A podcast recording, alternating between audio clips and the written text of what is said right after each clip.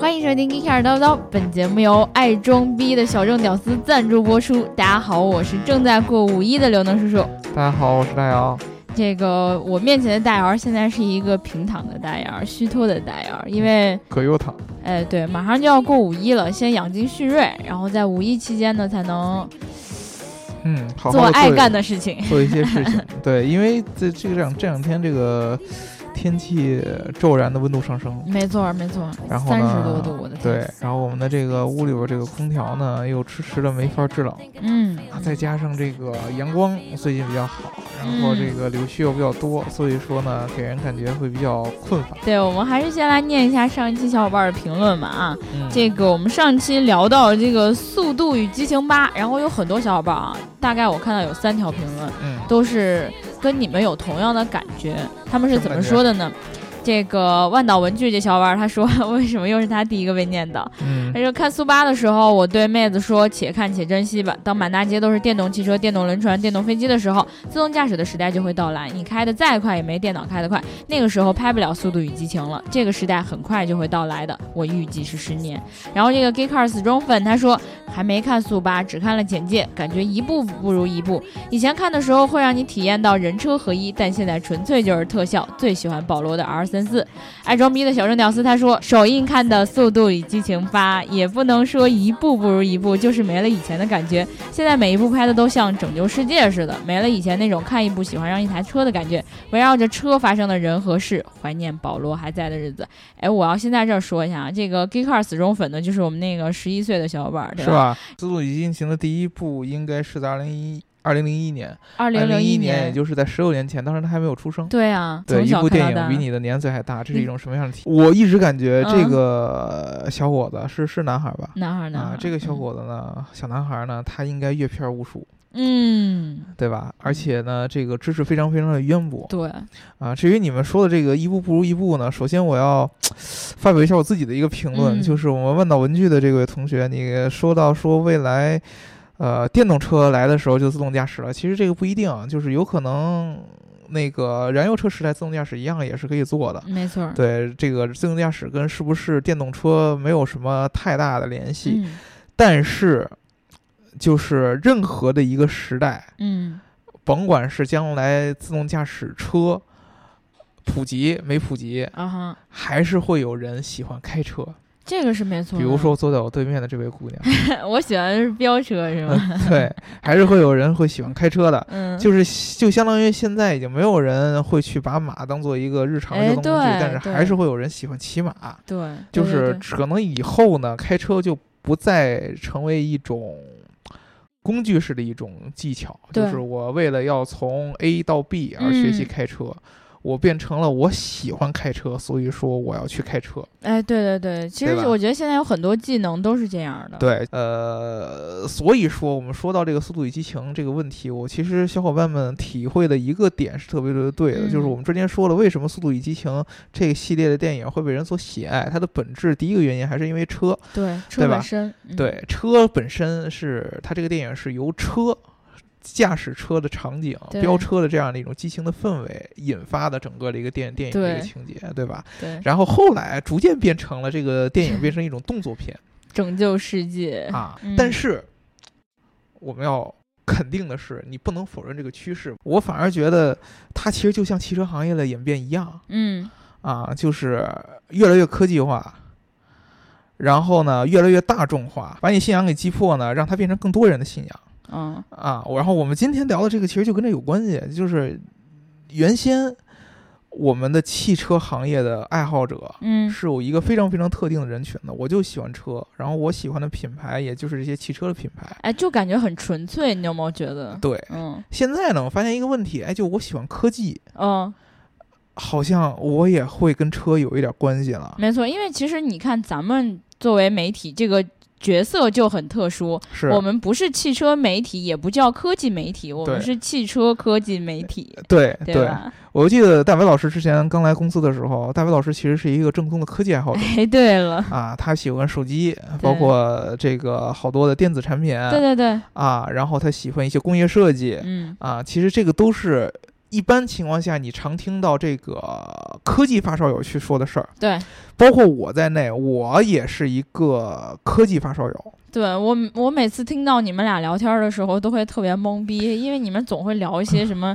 芯片啦，然键后盘啦对呀、显示器呀、显示器啊，显卡呀，我对的天啊！对对，可能一般的呃汽车爱好者，他们聊的更多是排量，就是你像嗯书记和斌阳他们聊排量啊、对啊发涡动轮机增转压速啊呀扭矩、扭矩，啊、轮胎啊这样的聊的会多一些。啊简而直就我们是其实我跟大白平常聊的更多是科技产品，嗯，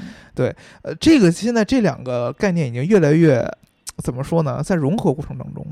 或者说，或者说，我觉得可能不是说他们他们在某些程度上融合，而是说他们都在同一个产品里体现了出来。是以前的很多的科技行业的巨头、IT 行业的巨头开始在汽车领域内有所作为，渗透进来了就，对，比如说，其实我们以前一直说了，谷歌大家都知道嗯，对，啊，这个非常明显的一个对，例子。谷歌大家都道，知道，对，就是以前你说提起谷歌是无法跟汽车联系在一起的，嗯，现在你提起谷歌，哎，大家好多人都知道自它动做驾无驶人车，对嗯吧？？它它它底下的 Waymo 做无人车，然后它跟主机厂、跟汽车厂商有合作，嗯，然后还有以前就是我跟大白老师以前常会关注的公司，我们之前在那个装电脑的过程当中，嗯，会涉及到几个核心的硬件，哎，第一个，叫做主板，嗯，啊因第为二我个老听过那个主板烧了，呃主板烧了，对，嗯或者说回家跪主板啊。嗯，主板是整个电脑的一个核心的板材，就是啊你往后它算不算底层建筑？对主板就是一个最底层的一个建筑，嗯你往后所有什么内存啊，然后我们往后说了要 CPU 啊，嗯，然后显卡呀、都要插在这个主板上面。这个主板就相当于女生的这一层底妆，对，就是你的那 个 BB 霜之类的这类的东西懂，了然后粉打底对，啊打一层底的，先 BB 对嗯霜，然后再打一层底，然后这这样的感觉，然后剩下的东西都往上铺。那么我们现在用的大部分的这个台式机，嗯，其实呃，包括笔记本电脑，其实好多都在用的所谓叫集成显卡。嗯，对对对对，有独立显卡跟集成显卡的呃，区别吗、对，大部分尤其是现在大家我们用那种办公用的便携式的这个嗯笔记本，都是这种集成集显卡成。的，对，啊呃，它其实已经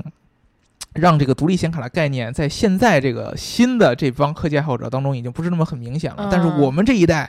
都是知道，以前在台式机的时代，你要想嗯玩游戏，你是必须要有一个独立独显立卡。显卡，对，对，这个显卡的核心芯片叫做 GPU，哦，大家都听说过 CPU，叫做中央处理器对 （Central Processing Unit），嗯，中央处理单元对，啊啊，然后大家都知道英特尔是做 CPU 最牛的一没个错公司啊。之前可能我们那个时代的人还知道有叫 AMD，对吧？哦，但是如果说你提到了 CPU，提到英特尔的话，那么你在提到 GPU 和显卡的时候，你就要想到 NVIDIA，就是英伟达啊。这个两个公司可能是我们当时传电脑的过程当中能记住的最多的，呃，或者说见的最多的两家公嗯司之一。那英特尔做不做啊 GPU？现在的你的这个笔记本电脑当中的所谓的集成显卡，嗯就是英特尔做的哦，，啊。它做 CPU 的同时，它也把自己的 G P，呃它把 GPU 的功能集成到了它的这个整个 CPU 当中，所以叫做集成显卡哦，嗨、啊。那么英伟达就是说我 CPU 做不过英特尔，是嗯肯定做不过英特尔的，桌面级的 CPU 做不过英特尔，那我就是深耕于专 GPU 注的于领域， GPU，因为这个世界上总有人。喜欢去做这种视觉处理相关的东西，比如说我嗯拍对电影加特效，对对对，啊，我需要有一个非常非常强大，比如说 PS，需要嗯有非常对对强大的对对图图像处理性能。然后玩游戏嗯也同样需要非常强大的图呃图像处理技能。嗯，所以说呢，行业中分成了这两派，就是也不能说两派，就是两个嗯非常明显的功能模块。CPU 是一个整套计算机的中央电脑对，GPU 呢？呢是 GPU 呢是呃 Graphic Processing Unit 图像处理单元，是专门负责处理图像的。嗯，好多人其实包括我以前我也想不明白，就是为什么要把这两个东西独立出来对呀、啊？CPU 为什么不能把这个游戏的这个图像处理也给也给包含在内。也给干掉。嗯，啊，为什么一定要？当时想的好像是就是独立显卡，把它这个单独给我花一笔钱买一块显卡，它 嗯，应该是性能会比较强，比对没有这个显卡都让 CPU 做肯定是要强的。对，但是为什么会出现这样，我一直想不明白的。现在不一样了，现在英特尔和英伟达这两个公司都开始进入汽车行业，嗯，包括我们后来手机兴起以后，做手机中央处理器出名的高通，一样也去进进军汽车的这个行业。为什么他们两个能进来？因为汽车现在也需要中央处理的芯片嗯，啊。之前呢，我们电脑知道电脑需要有中央处理器 CPU 和 GPU，CPU 负责处理这个非常大的，呃或者说不是就特别特别难的计算任务。哦然后 GPU 呢，负责同时处理大量的简单计算任务。这种感觉你知道是什么吗？就是一个学历特别高的，比如说一个博士，嗯然后带了一一百个、一千个、一万个小学生嗯一起来解决一个难题。嗯博士呢，负责把一些很难的问问题给解决掉，嗯，然后最后的执行呢，交给这些小学生，对，是吧？其实它是这个意思，就是说呢，任何的一个 CPU，它有点像我们电路里边的串联。啊，它在我们之前，大家肯定知道，现在的大家知道 CPU 都有好几个核，什么嗯四核处理器、八核处理器。对对对，但是我们最早的情况下，我那个年代的时候，我床电脑那个年代的时候，还嗯 CPU 还是单核的。单核的处理是什么意思？就是嗯你给他派一个任务，你给我算三点一四一五九二六后边一百位，嗯他只能把这个数算完了以后，他才能去干下一件事儿，嗯，他不可能同时干两件事儿。哦，我明白了 OK，但是嗯虽然说他处理这个三点一四一五九二六这个这个这个能力非常非很常快强，，嗯你，知道我们之前呃经常大家就是跑分儿嘛呃嗯跑的，CPU 是跑分这个儿呀呃跑分儿就有一个东西叫派。嗯这个软件叫派，它跑分儿的能力就是在于我用多长时间可以算出呃呃三圆周率后边多少多少多少位真的啊，啊，就这个能力。但是呢，它在同时处理大量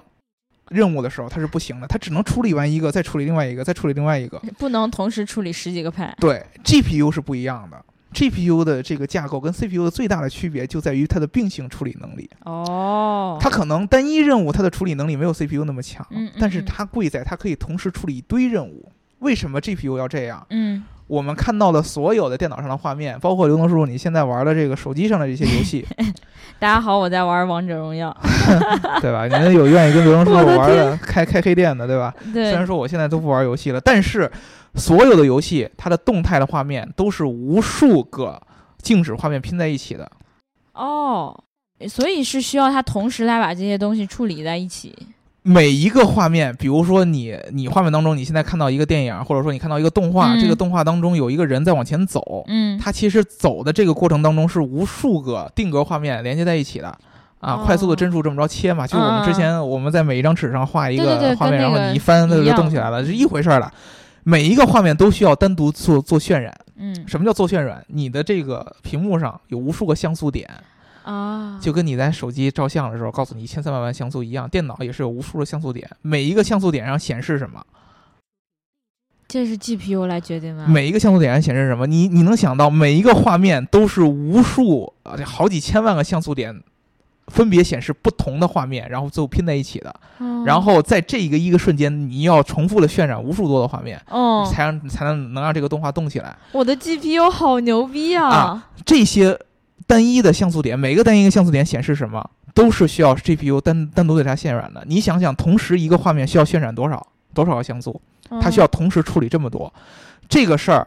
对于 GPU 来，呃，对于 CPU 来说，虽然说处理起来非常简单，但是它无法同时处理这么多像素嗯，嗯嗯啊，也无法同时快速的渲染这么多，因为它必须得渲渲染完一个像素，再渲嗯，染再到下一个像一素，个，再渲染下一个像素。嗯 GPU 是有无数的流处理器，就是你可以把它想象无数个小核儿，嗯，它有能力同时渲染一堆像素点嗯啊，这个是 GPU 跟 CPU 的区别。嗯，啊，所以说我们现在才能看到说，越大的这个游戏，画面越好的游戏，它又越需要更强的 GPU 去渲染它，是这样没错，因为它每一个像素点需要你渲染的能力会更强嗯啊，就相当于如果你让一个画师去画一个整幅一个壁画的一个画，他只能先画完这个部分，然后再画下一部分，然后再下一对部分，他一一辈子，他可能就画这幅画。嗯，但是如果说你要大一家百同个时画师进同行时画，OK，它它的效率就会更非常非常非嗯常高。GPU 就是专门来干这个的。那么这两个架构就变成了以前电脑时代当中嗯两个特殊的领域、g p u 专门用来处理图像嗯， ，CPU 用来处理其他的一些，比如说计算啊。啊，比如说逻辑性很强的一些问题嗯啊，为什么最后这两个公司，英特尔和英伟达都会在汽车行业去做嗯，应用？那么他们其实最主要的原因就是我们现在一直在聊的自动驾驶和深度学习，其实同样是需要有计算的，就还是要用脑。还是要用脑。对，以前以前这个脑是用在电脑上，或者是对我们的手机里，对但是现在呢，汽车现在突然需要用脑了，没有别的公司可以做了。，对，为什么汽车要用脑嗯啊？汽车用脑的有几个很重要的原因，第一个。就是汽车本身，大家都知道，现在的汽车都有一块中控的大屏。哎，没错，这个大屏本身，你就可以把它想成一个电脑或者一个手机。它这个按道理应该是这样的。对，嗯、这个屏幕上显示什么？你知道吧？这个屏幕上嗯显示的画面其实跟我们电脑上显示的画面没有什么区别。对啊，电脑需要 GPU，你车上这块屏幕也需要 GPU，嗯它也需要芯片去处理这个上面的画面。嗯它显示什么？怎么显示？它的逻辑是什么？只不过它需要的能力不会像像电脑那么强，因为电脑还要玩游戏什么的。对对车上对这个屏幕对相对来说比较简单。对，那么最早，英特尔和英伟达这样的企业进入汽车行业，基本上就是负责处理这块屏幕上显示的信息。但是他们也处理的很，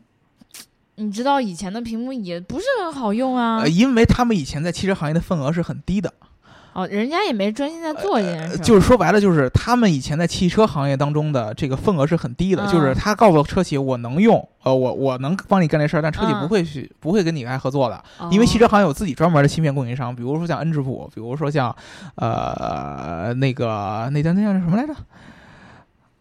呃，菲斯卡尔。哦，哦对，然后对包对括那个黑莓下面那个 QNX，他们都有 QNX 都有做做这样的芯片出来。然后后来高通把恩智浦和那个收菲斯卡尔购了都给嘛收购了嘛，就是通过收购这样的方式进军汽车的这个芯片行业。那么现在为什么英伟达和英特尔的声量越来越大了？就是除了这个屏幕，第一个这个屏幕上显示的信息也越来越多对，啊。对现在现在需要显示特别高清度因的为导需航要啊。更更需要去取代你的手机嘛，嗯，对，取代手机，取代手机的话，大家都知道高通做手机的芯片很厉害。那么英伟骁达，龙对，骁龙，呃，所有安卓的手机都是用骁龙的芯片。那么英伟达和英特尔之前在手机行业当中嗯就没有干过高通。嗯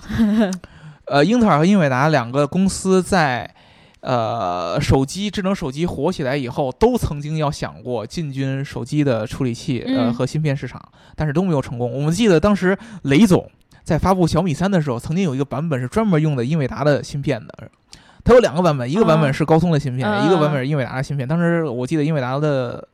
跑分儿 CEO 了吗？黄仁勋，黄仁勋还去嗯他的那个发布会上去带去用他一个不是特别好的中文去跟大家讲，但是最后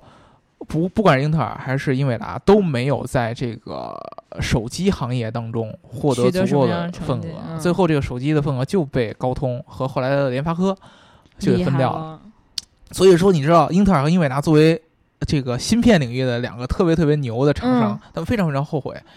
追悔莫及，觉得自己进入这个风晚口的了，这个布局太晚了，嗯没有干过高通，嗯让高通这个后起之秀现在都搞得这么大一家独大，啊，然后他们就开始想什么是下一个。呃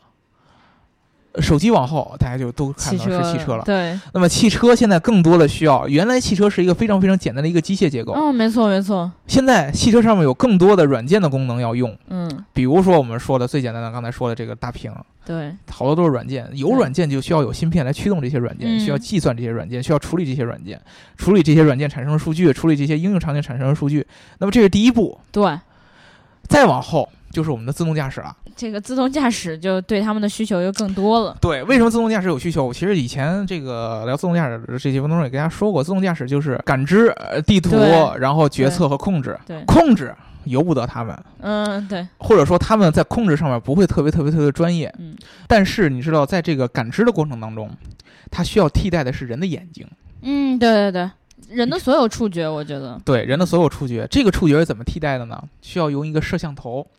把这个我们人眼看到的画面捕捉成一个一个图片，或者说嗯捕对捉成一个一个视频。对，这个其实就有点像 GPU 的逆向处理，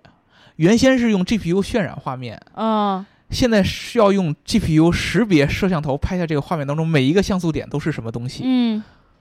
啊？比如说，哦，左边这个一堆像素点拼出来这个画面好像像人，哦，右边这一堆像素点拼出来的画面好像个路障像像好好像像路障，嗯像一辆车或者像嗯一嗯辆路牌儿，这个也是需要同时大量的数据处理的。没错儿，首先，这个摄像头拍下来的画面，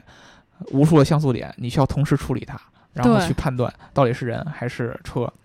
那么，然后你还要去处理完了以后，你还要做出相对应的决策啊，说前面是人，那我车要开加速，还是要避让，还对，啊是要怎么怎么对着？对对对对，这些是一个非常庞大的一个数据处理量，这个就让最早的英伟达吃了一个非常非常大的一个甜头，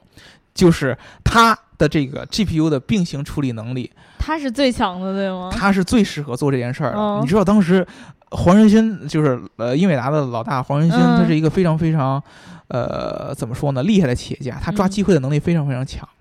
最早的时候，他进这个芯片行业的时候，他发现英特尔就是桌面处理器是一个非常非常成熟的一个行业了，已经有很多巨头在做。嗯桌面处理器桌面处理器当中就是 CPU 嘛，哦，啊，桌面处理器有很有呃，桌面处理器有 CPU 和 GPU 嘛。当时他、哦呃，因为当时还没有笔记本电脑呢，或者笔记本电脑还不普及呢，嗯他觉得 CPU 已经有很多人在做了，嗯他想做 GPU。他 GPU 做，他发现一般原先的 GPU 没有人把它往深了，或者说往特别特别特别发烧那个领域去做。大家就觉得做到这儿能用，差不啊多他可以，觉得这个东西，你说玩游戏谁会去说将来特别特别在意，或者说游戏怎么会成为一个特别特别强的市场呢？ 哎 对，啊，但是老黄想的就不一样，老黄觉得所有人都会有追求美的这种想法。对我希望在我的电脑上看到更美、更接近于真实的画面对对对，啊。然后他发现，哎，最早就是尤其那些游戏开发者，然后那些拍电影的嗯，这些人，就是娱乐行业，他们会对画面追求特别特别特别高。所以他就深耕在这一块儿，他就想，这帮人的需求是越能做出真实的画面越嗯好，那么越要追求真实的画面，越需要有更强大的 GPU。嗯他，就把这帮人的需求无限的扩大，让他 GPU 的能力越来越强，越来越强。这就是为什么他后来成为了一呃被人起外号叫做那个呃核弹教父嘛。呃核弹教父，他最早的这个 GPU 的一个最大的特点就是它的这个功耗特别特别高，因为你知道它要同时处嗯理一堆的。渲染一堆的像素点，嗯然后这个渲染的渲染的功能还特别特别的重， 因为小学生都饿了，对，因为因为你越来越多的这个游戏的画面越来越好，越来越好，嗯你渲染的每一个项目里要啊渲染渲染的好几层好几层。第一层是最基础的一个画面，第二嗯层你要比如说把头发丝儿给显示出来，第三层你还要加光亮，第四层你还要加阴影，呃，这这这无数无数的渲染越来越重，越来越重，越来越重，它的功耗越来越高，越来越高，越来越高，嗯，导致它的这个显卡和它的 GPU 变成了整个电脑当中最耗能最耗能的、最发热的那一个部分。哦就跟核武器一样，所以嗯大家给它起名，它研研研究的不再是显卡，变成研究核武器了。对，经常会有可能就是你的电脑最先烧的那一个，或者你最先超过的 GPU 烧 了，对，就不是主板 烧了，嗯就是因为你 GPU 显过卡载烧了，嗯，嗯，然后导致你的这个电脑出现问题。啊，好多这些发烧友都是为了玩游戏啊，我我我能跑得动最好的画面最好的游戏，就证明我装这个电脑牛逼，对对吧？啊大家都是这样的方式。那么现在这个自动驾驶出来了，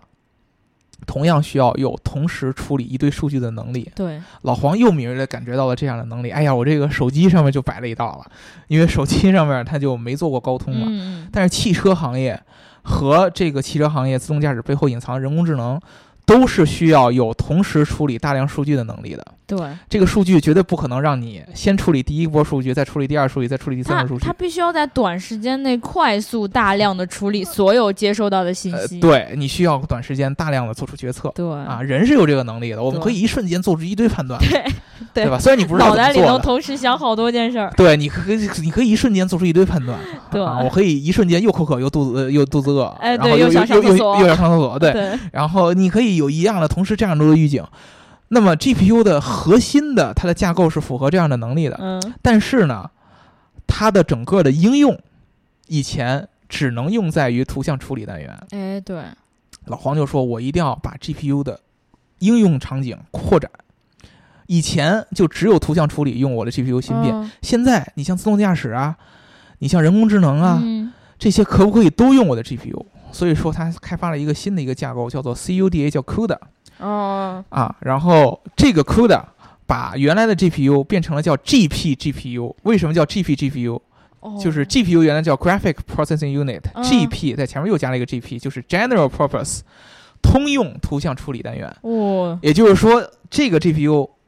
不再只是可以处理图像了，它还可以兼容 CPU 的功能，对吗？它还可以去处理其他的数据嗯啊，比如说，其实 AI 好多的领域，它的处理的数据并不是我们说的自动驾驶当中的那眼个眼睛那么嗯简单，它比如说处理人怎么怎么活动啊，啊，啊，处理怎么编代码啊？比如说最早的 GPU 处理是一个哥们儿，他编编写了一套代码，嗯，这个代码自己可以再编新的代码，呃，这个特别恐怖。你知道嗯吗？就是原先人要写一个软件，你只能人在那儿，程序员在那儿一点一点敲。对我让你怎么怎么样？对对吧现在你编一套代码，这个代码可以自己再写新的代码，嗯这个是非常非常厉害的。对对对，老黄当时就看到这个，哇，这个这个东西太牛了！这个东西不是老黄发明的，也不是英伟达发明的，是别的一个程序员发明以后，老黄看到这件事儿，去开始做这件事儿，发扬光大。然后后来发现这件事儿还能自动在自动驾驶当中有这样的应用，嗯所以说老黄开始开始在这个自动驾驶领域和这个 AI 领域去发扬它的 GPU，因为 GPU 是现有的所有芯片架构当中最适合干这个事儿了。嗯，所以说，英伟达在这一段时间就是 AI 和自动驾驶发展过程当中，把它的股价炒了三倍往上高。你想，原来你就是一个做显卡的，对，做游戏的啊，你现在又可以做呃人工智能，又可以做自动驾驶，你还可以做什么 VR、AR，这些都是游戏有关的嘛。但是你哦自动驾驶、人工智能这个，你你的市场潜力太大了，且可股价怕炒不上去。然后英特尔就呃旁边看慌着了呃眼红啊，非常非常眼红。哎呀，你原先你在芯片行业，你就是一个做显卡的，对不对？对，你比如说你在你在笔记本行业，可能笔记本没有那么大的功耗，能够支持你那个独立的图像处理单元。嗯嗯嗯你说你在台式机上那么大的机箱你都能烧，嗯你在笔记本上这么点儿地儿，你还不就是直接着火了，对吧？ 所以说当时。在在这个这个 PC 端，就是电脑行业当中，嗯英伟达的份额是跟英特尔没法比的。对，英特尔很有钱，基本上你看现在的处理器，桌面的台式机的处理器，还是电脑的处理器，就是笔记本处理器，基本上都是英特尔的，也虽没然有人能跟它。虽然觉得说这句话很抱歉，但是其实我以前真的不知道英伟达。对，你都更不是英特尔，但英特尔你肯定知道的，对啊吧？对，英特尔肯定知道。太有名了。对你女生，就算你从来不玩游戏，你也会知道英特尔的，没错啊，因为你嗯开个电脑，其实旁边就是一个英特尔 Inside。对对对，就苹果这么牛的公司，它的电脑产品也只能用英特尔的芯片是吗？啊，它的手机是不用高通芯片的，它手机有嗯自己一套芯片。嗯嗯，但是它的英呃它的电脑也只能用英特尔的芯片，啊，所以说英特尔在份额非常非常大。那么现在突然发现英伟达弯弯道超车了，对啊，你在汽车领域这么大一块蛋糕上呃对分我一呃点儿你对你先站住脚了。那嗯英特尔就非常非常非常的气愤，我要让我的 CPU 也有机会在汽车行业分一杯羹，嗯也有机会做自动驾驶，也有机会做人呃工 AI 的人工智能的东西，西。那我 CPU 没有 GPU 那样的并行处理的结构单元怎么嗯办？他去想别的方法，就是他看到了有一个公司做了一个架构叫 FPGA，嗯这个 FPGA 其实就是叫做呃矩阵编程的这么一个接口，嗯什么意思？就是 FPGA 可以把 CPU 变成一个可并行处理的一个处理器。这也挺牛逼的呀。对做 CPU 的人在想，完了我没有并行处理能力，我就找一个能让我变成并行处理的东西，对吧？对然后我做 GPU 的，我在想说，哎，我光做这个不行，我得再学点别的，对对吧？对这太牛逼了，它就变成了一个用 FPGA 这样的一个逻辑，把 CPU 变成了可以跟 GPU 同样具有并行处理能力的这么样一个嗯处理器。其实英特尔一直在尝试做这件事儿，以前是单核，效率哦很，低对对对，现在我都双核了。那么我最起码可以同时处理两件事儿，嗯，对吧？然后三呃三四四核核同时处理四件事情对，有八八核核，对吧？但是 FPGA 上来以后，呃呃，英伟达那种 GPU 可是无数个、好几千嗯号、上万个流处理器。那么它 FPGA 出现以后，可以让英特尔有这样的能力去做这件事儿了， 嗯而且在有一些大的计算处理过程当中，FPGA 的这个功耗是要比英伟达的这个 GPU 要低的。咦，你知道我们之前做过这个无人车，就是有用这个英伟英伟达处理方案的、嗯解决方案的，就是它的这叫 Drive PX，嗯， t r i p x 2是一套基于 GPU 的一个呃是无人驾驶的一个超级电脑，对对对，它放在一个后边，它其实就跟一个机箱一样，一个小机箱，嗯就跟我们这个录音台是这么大一个小机箱。你乍眼一看，上面全是风扇 就是散热，啊，全是散热的。给核弹散散热对，然后你搁在这个，他一般就把这个东西搁在汽车的这个后备箱这儿嘛啊，啊，然后你就一直上车以后就听见它一直在转，滋嗯儿一直在转，然后你就问这个工程师怎么回事啊？他说：“哎呀，他们这玩意儿就这 样，开了就开始转，就开始嗯一直转，然后一直开始开始吵。那么英特尔呢，相对来说它的这个功耗会可能会更低一些，嗯而且据说它的成本可能比英伟达要更便宜一些。虽然说它的并行处理能力没有英伟达的那个 GPU 那么强，那么它把这个 FPGA 加进来以后，它也有能力现在去跟主机厂说了，哎，我的这套基于 CPU 的 FPGA 架构嗯也可以做并行处理了。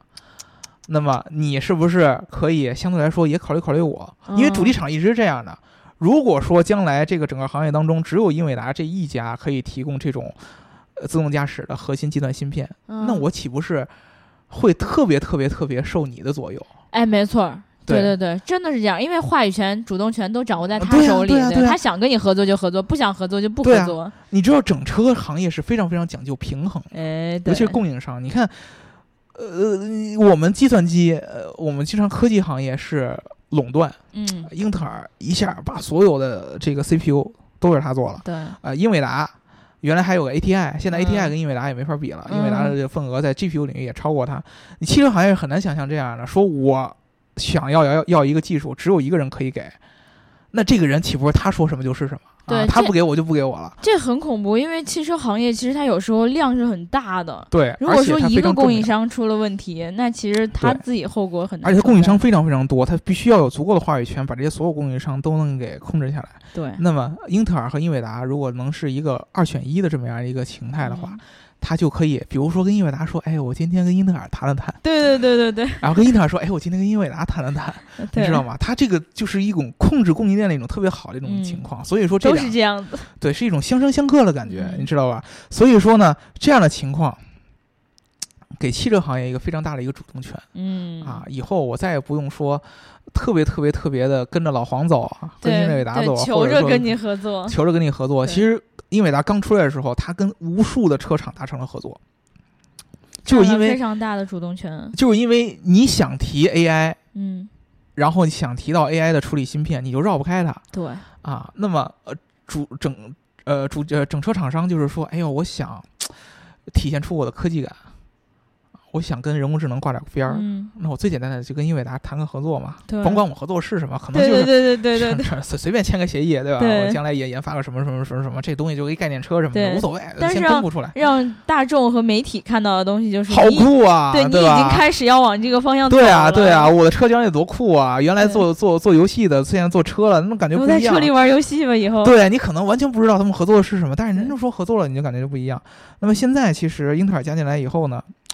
他们更多的就是在落地产品上会有更多的选择啊。嗯，对，啊呃，反正这个对整个的这个汽车行业呢，会是一个非常好的一件事儿。但是其实我们也能够看到，就是就是。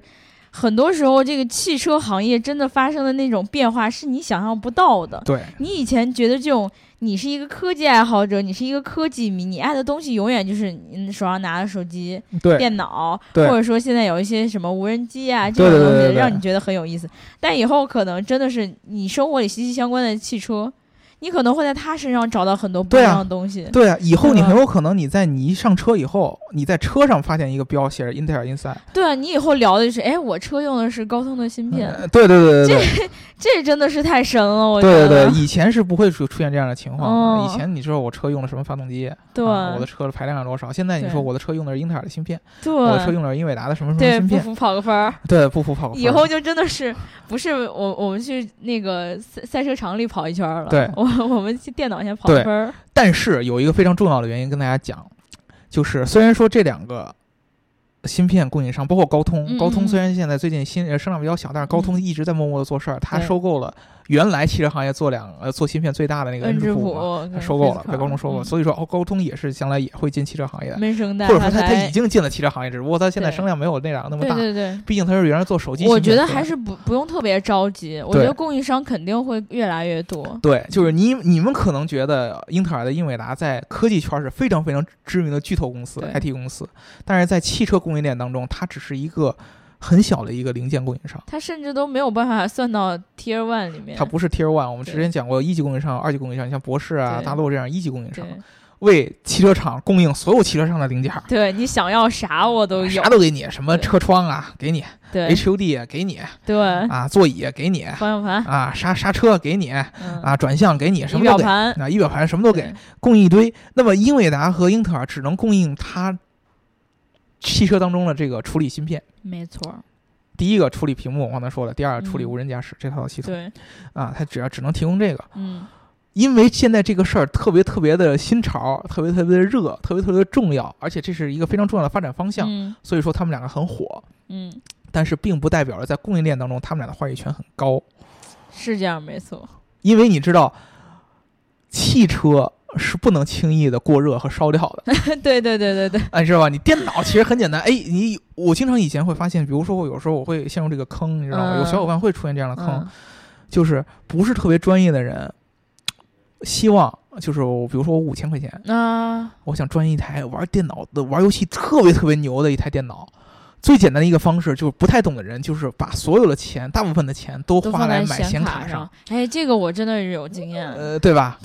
你都不知道我经验哪来的吧？其实我当时挑电脑的时候是自己挑的，嗯然后我就上网去查了很多的资料，嗯，然后其实我是不太需要玩游戏的嘛，嗯然后我就当时就对比。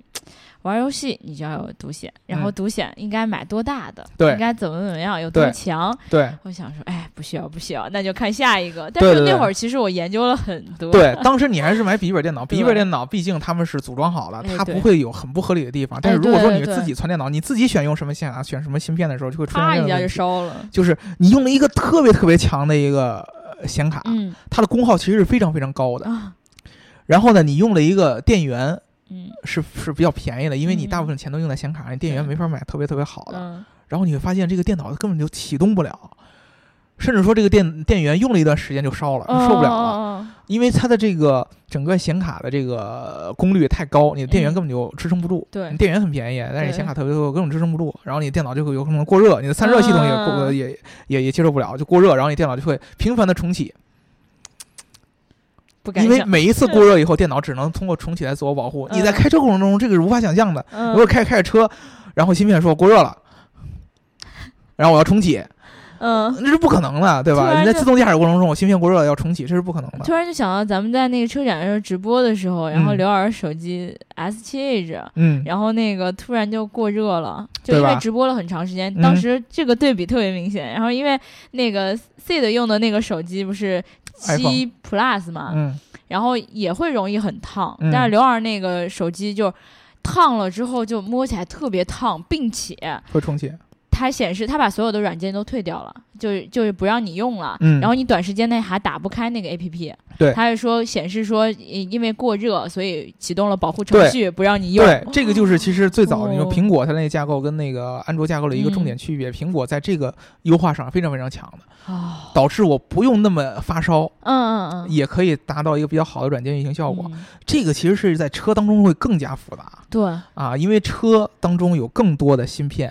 有而且更多本的来应用车的场景很多部分已经很热了，已经很热了。对它其实要求更严格，稳定性对要求更高。对对对，所以说呢，整个的这个英特尔和英伟达这样的芯片公司，它还需要跟 Tier One 合作，因为 Tier One 更多的和这个主机厂，它更多知道这个车里边有这么多规矩，有这么对多对毛对对病。有对，它这么的多坑整合是会把所有的这种优缺点集中在一起，对然后去挑一个最好的解决方对案。，所以说呢，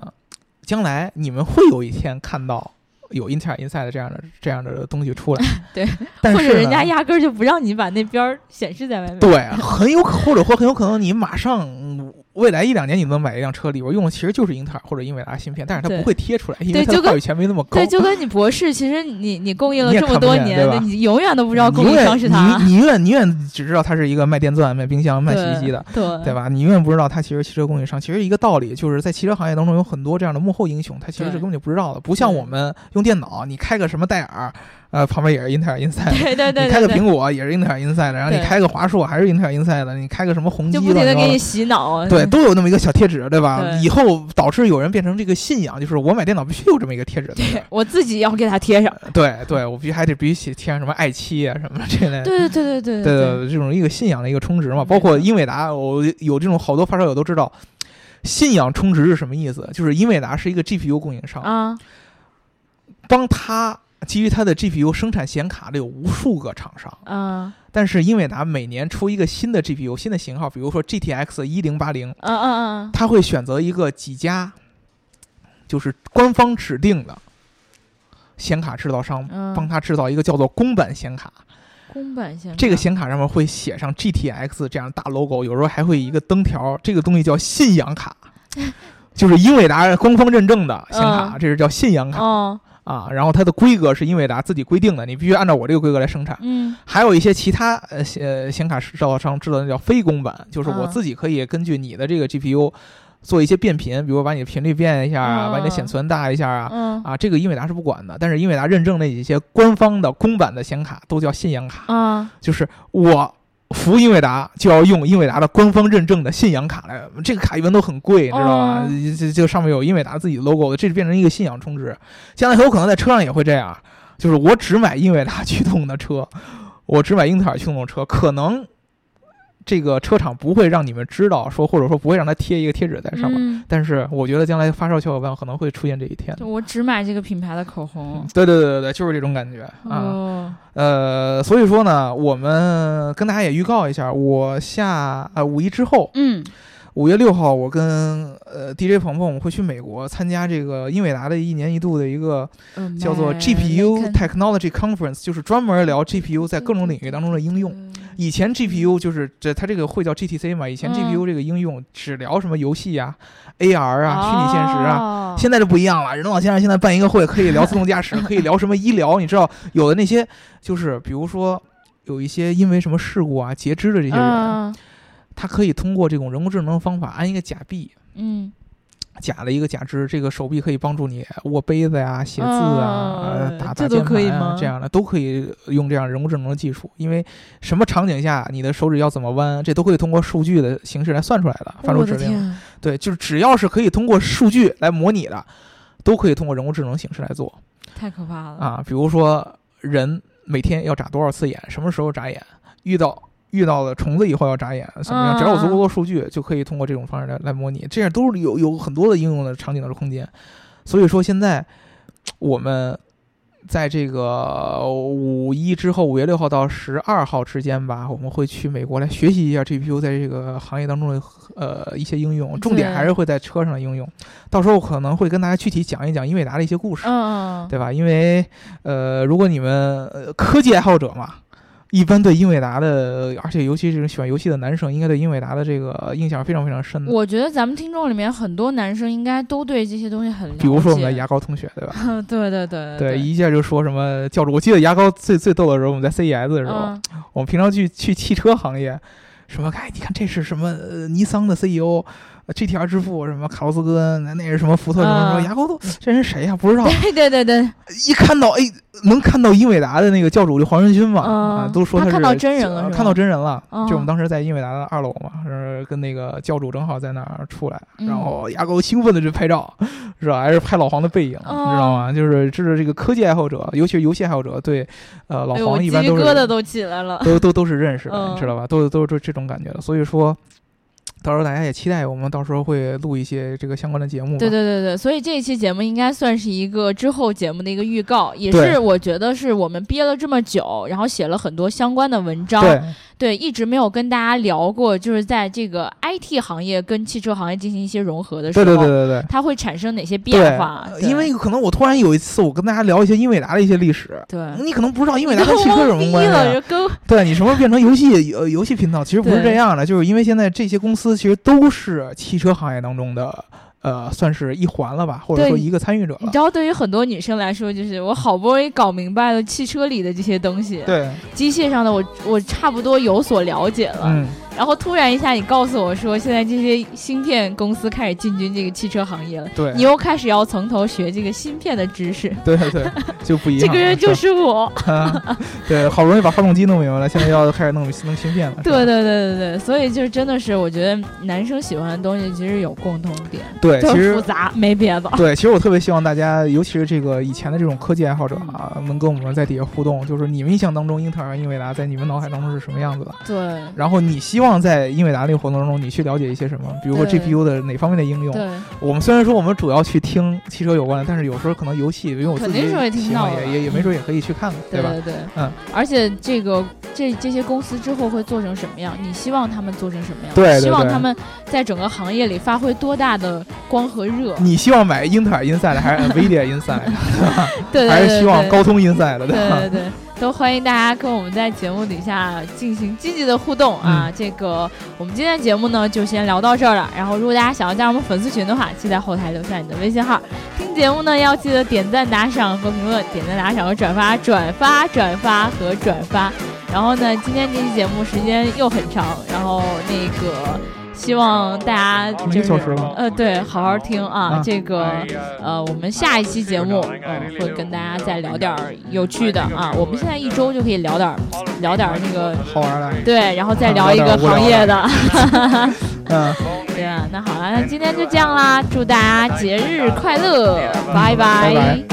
Beautiful evening of love, lust, and paradise. You can make it nice. Call me back on Riverside 4239. Ciao, ciao.